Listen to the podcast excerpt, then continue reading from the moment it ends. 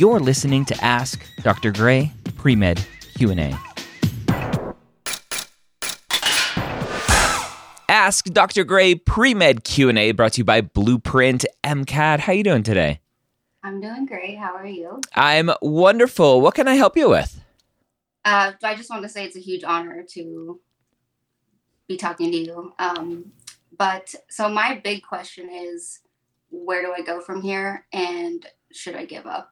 And I'll be looking because I kind of made notes. So my eyes will be kind of reminding me. No worries. Uh, just quick context. Um, from the start, I was a non-trad. Um, I applied in the two thousand sixteen cycle. That, that was my first time applying.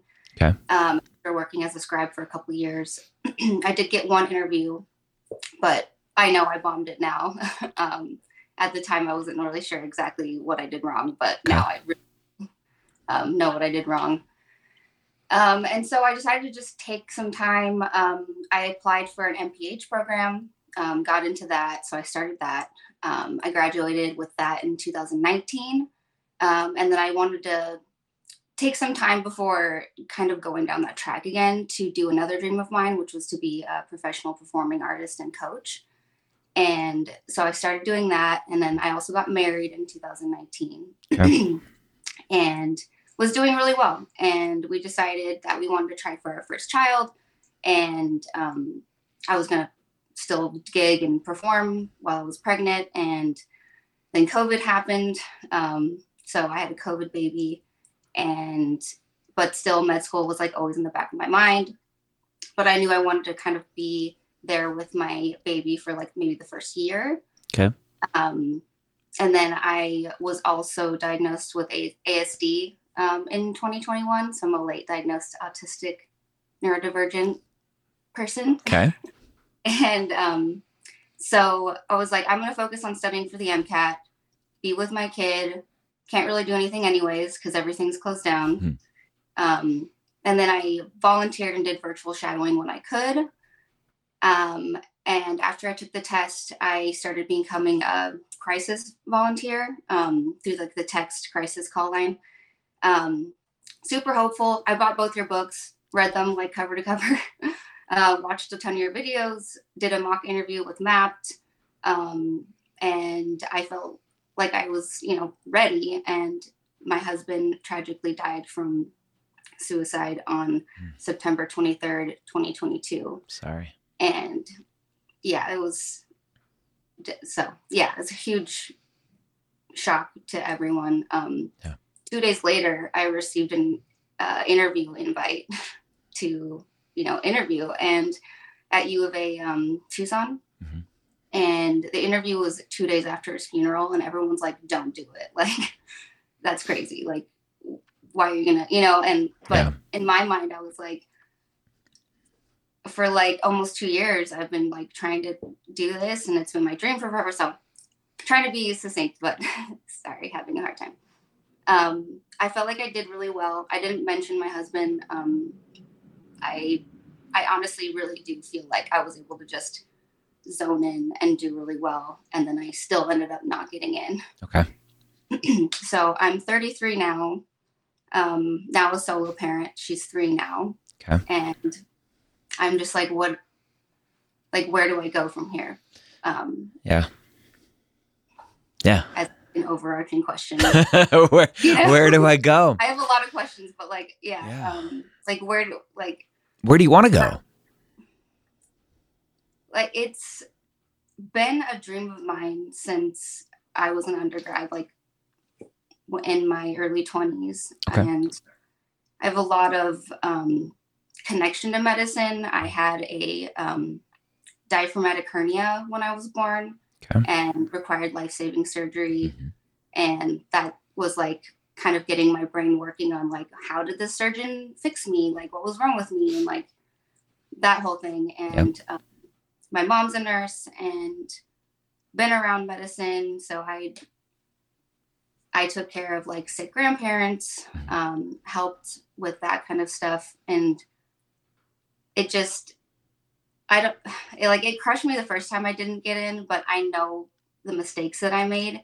Yeah. I really, really focused and tried soup. Like I couldn't have tried harder to do my best on this last application and like still didn't get in. Yeah. So it's just. Yeah. So let's, let's reflect a little bit. Well, number one, you didn't answer my question. Where, where do you want to go? Right. It, it sounds like your answer without you saying it was you, you want to go to medical school still. I've been telling people I don't, but like. Why? I don't know. It's, it's easier for my brain to like reconcile, like, this is a thing that I tried and failed at, and now I just need to like figure something else out. Yeah. So you didn't, you didn't fail. You, you interviewed. You were rejected. You didn't fail. Yeah, rejected.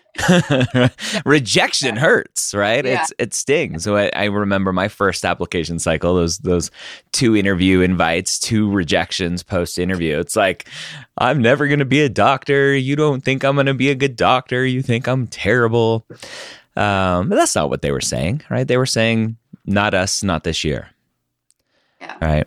Was the You said you interviewed um, at another school in twenty sixteen as well. Was it the same school or different school? It was the same school, yeah. Okay. So I'm assuming you're an Arizona resident.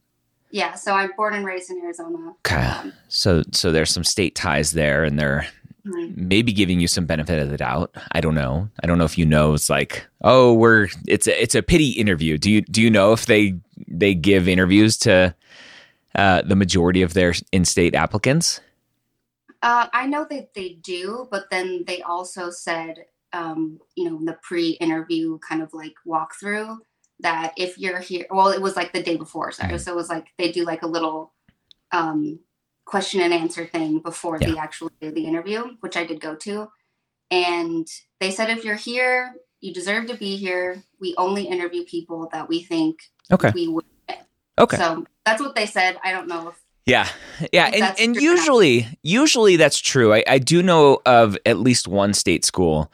Um, that's a, that's a smaller state than Arizona. So it's, it could be different, uh, where they'll, they interview every in-state applicant, period, no matter oh. what. So, um, I don't think they do that. Um, yeah. At least they said they, they don't do that, but yeah, I don't think they do, but, uh, I just, I just want to, right. For, for clarification, right. It should tell you that there's something in your application that they like. Yeah. And then there's something with your interview that uh, potentially, potentially goes off the rails, or this year, uh, it just didn't work out for whatever reason. It just didn't make the cut. So if, if you could reflect on your application, what do you think it is that uh, is not getting attention from other schools that, that you think Uh, Arizona is either overlooking or giving you the benefit of the doubt because you're an in-state applicant? What what in your application do you think is the weakest part of your application? I would say it's probably gaps in uh, like a, a combination of things, uh, gaps in experiences, um, my MCAT score. Uh, I struggle with standardized tests. My um, first MCAT score, which I was the first group of kids to or not kids, but, you know, people to take the new MCAT. Um, and I got a five oh four. Okay. And then when I took it in um, twenty twenty-two, twenty twenty-one, um, I got a five oh three. Okay. And so I know my MCAT score is not like the worst that they've seen. It's still, it's not fantastic. Mm-hmm. Um, and my um, cumulative um, G P A was a three point three nine, like undergrad. Okay. And for my M P H, it was like almost a four point oh. I got like a three point nine two. Okay. Um, some of the science, um, like the points went towards my cumulative science G P A. So it got like, it brought it up just a little bit, but tiny bit. Like, yeah. Yeah. Not like a huge amount. Okay. So your stats aren't fantastic. So that's probably holding you back a bunch. Yeah. Um, what about activity wise? You mentioned some, yeah, some clinical yeah. stuff. So I worked as a scribe for about five years consistently, okay. um, with the same clinic. Um, I worked with a orthopedic surgeon and a podiatrist. Mm-hmm. Um, and I also got to shadow like surgeries and do other cool stuff with them. I did a medical mission in El Salvador mm-hmm. with one of the surgeons that I worked with, um, which was really uh, an amazing opportunity. Um, I have some hospital volunteering hours, not a ton, but some. Um, I have a lot of my artist stuff, so I have like professional um, performing artist uh, people I've worked with in the town in um, Arizona, and then as a coach, so I I taught aerial and dance, and then um, I was an administrative assistant for a year. It was just, just kind of like in between, like out, right after I got um, done with my M P H, mm-hmm. and then I have like a lot of my hobbies on there. Um, okay. So I was a painting instructor, and I did Muay Thai, and I went to Thailand to backpack for like a month, and I did like some tutoring stuff in college. Okay. Which, again, was like my yeah. first time, you know, a few years ago. Yeah. What? And some re- opportunities. When is the last clinical experience that you've had? Technically, it's the crisis volunteering. Okay. Um, so that's, I don't think I, did I mention that?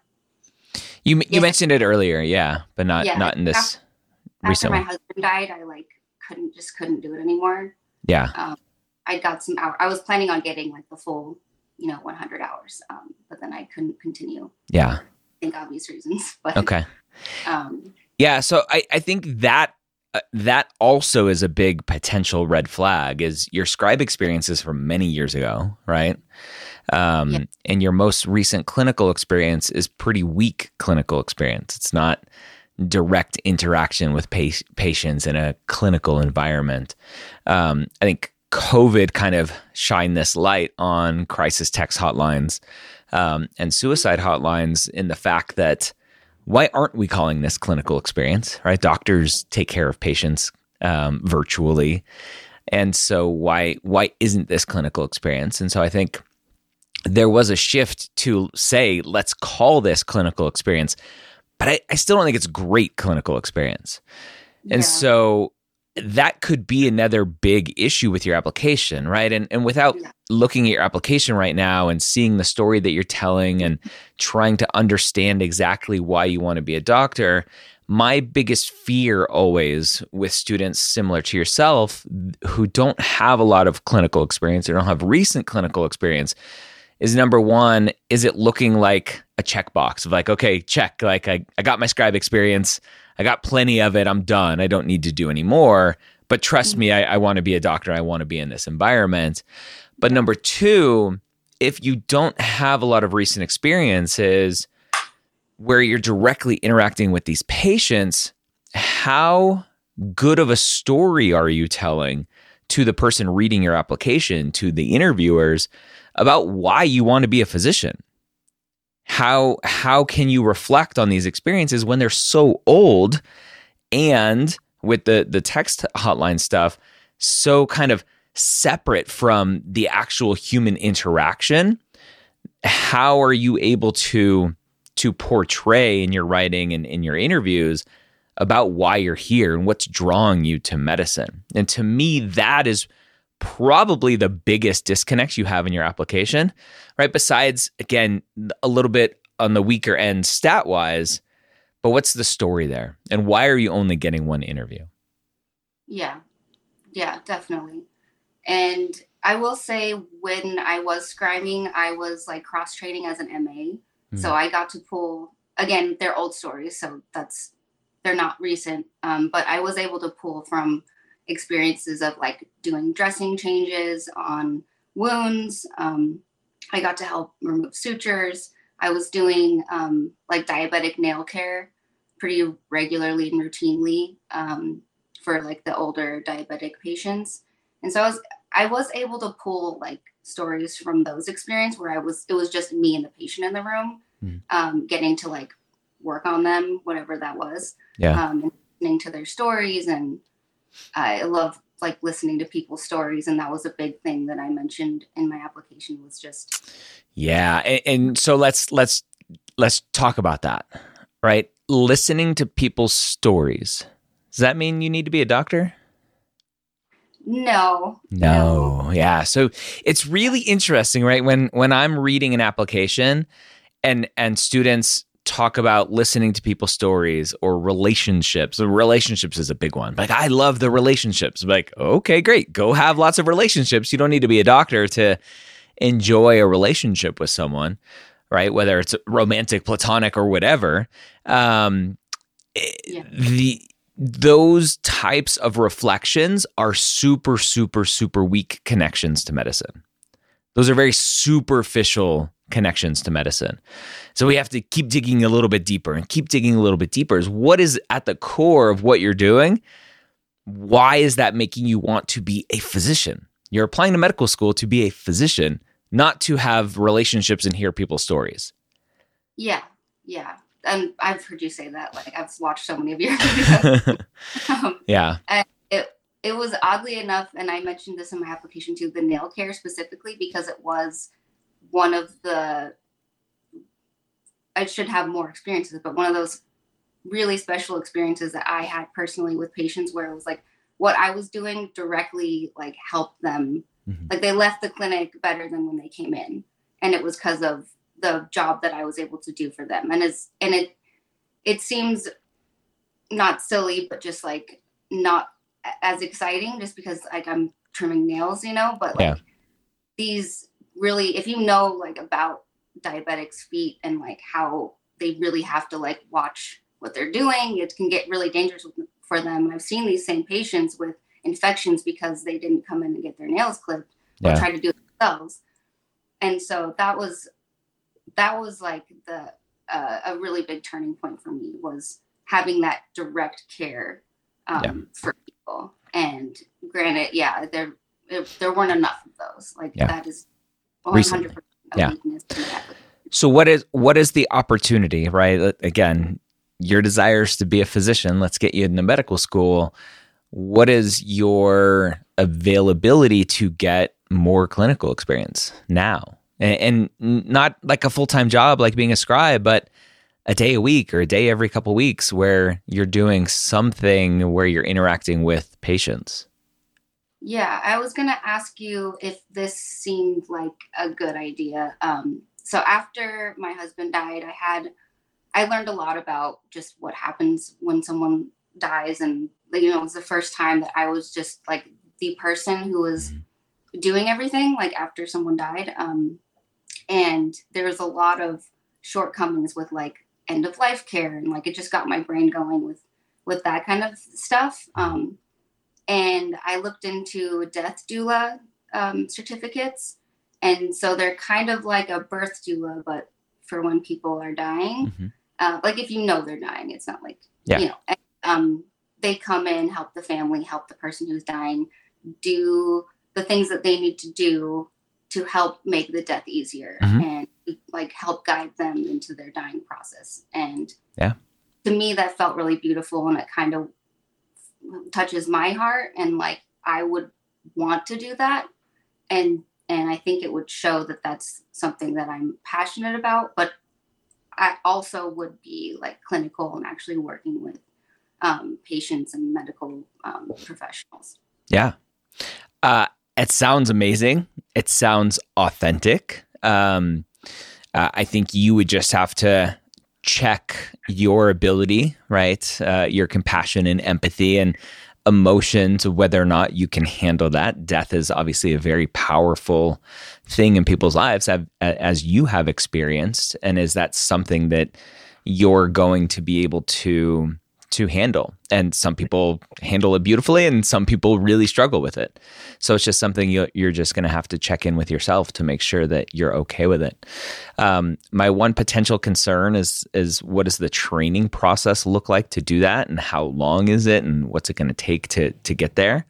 Um, one potential thing is, if that looks really great, but it's a three month long training process, can you can you also kind of in the interim do some hospice care stuff where you're not necessarily doing things with the patient, but you're just with the patient and, and family, supporting them kind of in this adjunct way while you're getting some some training to get this certificate to do something a little bit more as well. Yeah, I can definitely do that, because uh, my daughter is in preschool full time now.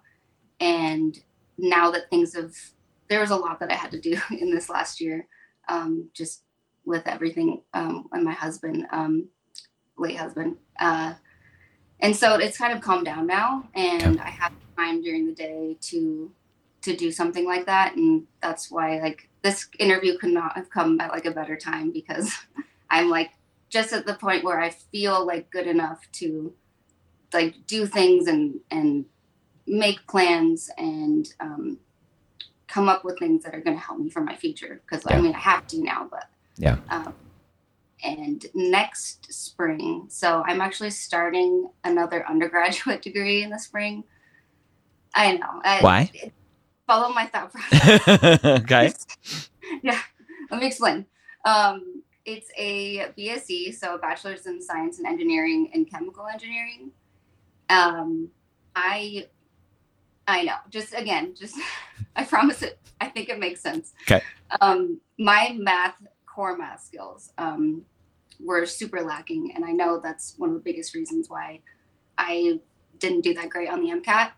And so I'm like, these are my goals, like boosting my math skills, boosting my physics skills, and also getting the opportunity to take courses again, like audit courses. So I'm auditing um, general chemistry, um, the, you know, the first one next semester and then the one after. So just like hammer in and really get super nice and fresh when it comes to all of those science um subjects that are on the MCAT, um, with my math, with the physics, and also hopefully raise my undergraduate G P A a little bit. Um, so that was like kind of my thinking. And then I was like, I guess if med school doesn't work out, I'm in a program to like. That's that's my concern, right? Is is yeah. You're basically picking another career right now. Yeah, I know. You you don't need another degree. Sure, take some take some undergrad classes if you want a semester or two of of as high of uh, a G P A as possible to show some upward trend. But but you don't need to jump into engineering classes to improve math skills. Ma- math is minuscule on the MCAT. Math did not hurt your MCAT score, right? It it didn't. There there are tricks for math on the MCAT where you don't need to do any math. It's just a lot of estimating and and kind of understanding units. You need yeah. to do better on the MCAT.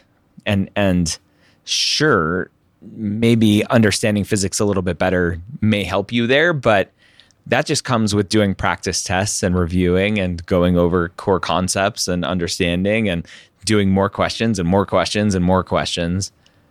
You don't need a whole nother degree for that. And and I I worry that going down this other path is is going to be a distraction for you that may ultimately hurt you more, right? Engineering is not an easy degree, and and you're just going to dig yourself a deeper hole, which, and this is why I talk about not having a plan B all the time. It's it's ultimately uh, kind of a self-fulfilling prophecy of, I, I'm going to do this extra degree to hopefully increase my chances of getting into medical school, and uh-oh, I'm really struggling with these engineering classes, and I don't think I'm going to dig myself out of my G P A hole.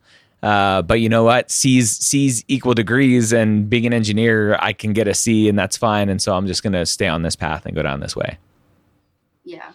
And I, I know I've heard you say that before. And it's, and it's not cheap, right? To go, go get this whole other degree. It's going to be cheaper to get an MCAT tutor. Yeah. Yeah. And so if, now we're talking about the MCAT, I had questions on like accommodations for it, because I was gonna try to get accommodations for it, um because when I took it like at home with no time restraint or like longer time, mm-hmm. um I always I was doing like ten to fifteen points better like every time. So I was like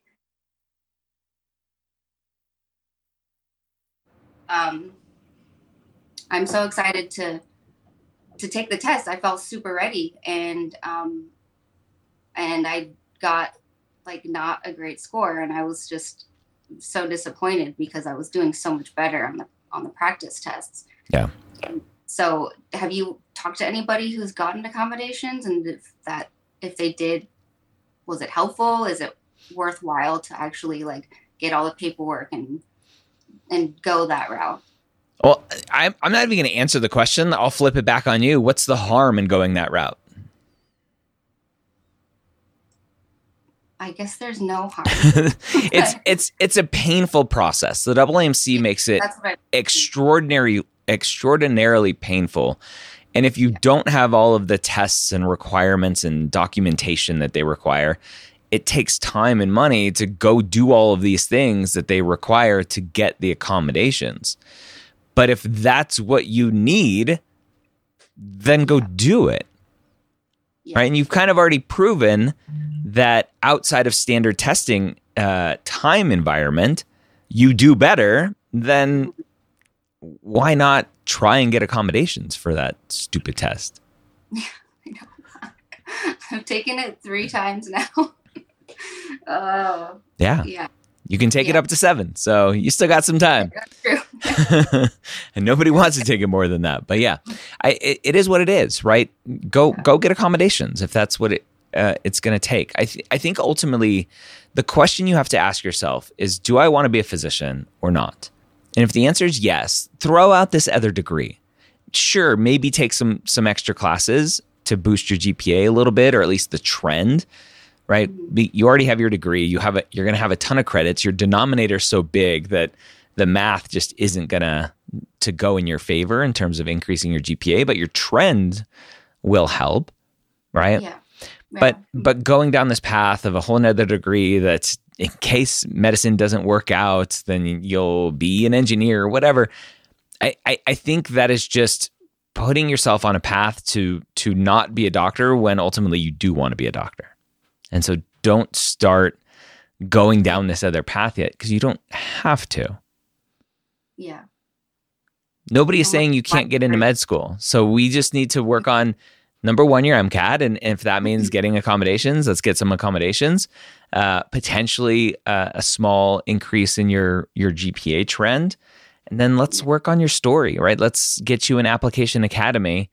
Um, uh, and, and I'll, I'll get you access to Application Academy. You can work on your story, uh, with a group of other students and submit stuff for review and work on your interview prep and storytelling and, and get some more recent clinical experience.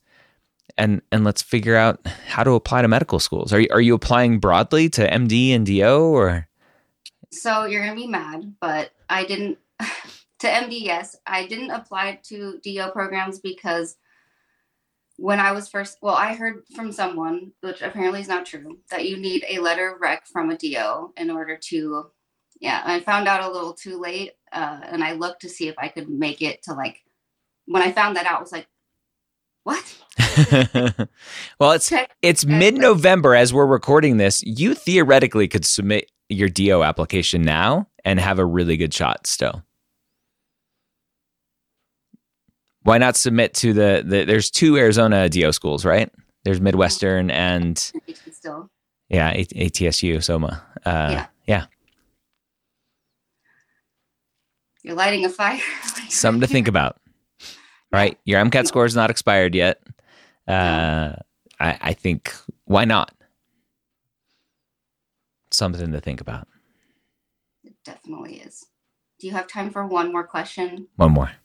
Okay, sorry. I know. Um, part of my story and what I'm struggling with is a huge part of it is realizing that I'm autistic and how that's affected my entire life. Mm. And um, I was told by like every, everyone to not disclose that, don't talk about it on your application, not in your personal statement. Yeah. And to me, it felt like super inauthentic because like that is my story. That's part yeah. of who I am.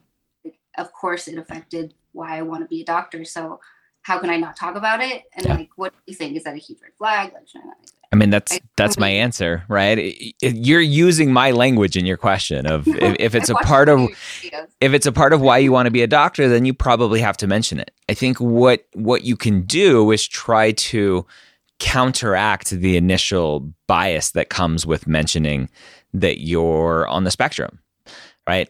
I, I think when someone, if you were to close your eyes and say, picture someone with autism, it would not be you, right? Yeah. Someone watching this video right now would go, oh, you don't have autism, right? And and obviously that's a very, we don't want to say that to people who are diagnosed with autism, but that's a very common reaction with with someone who is not very far on the spectrum, right? This is why it's a spectrum. We have nonverbal autism, and we have, whether we call it high functioning or whatever the the language is that we use for for people who are just barely on the autism spectrum, right?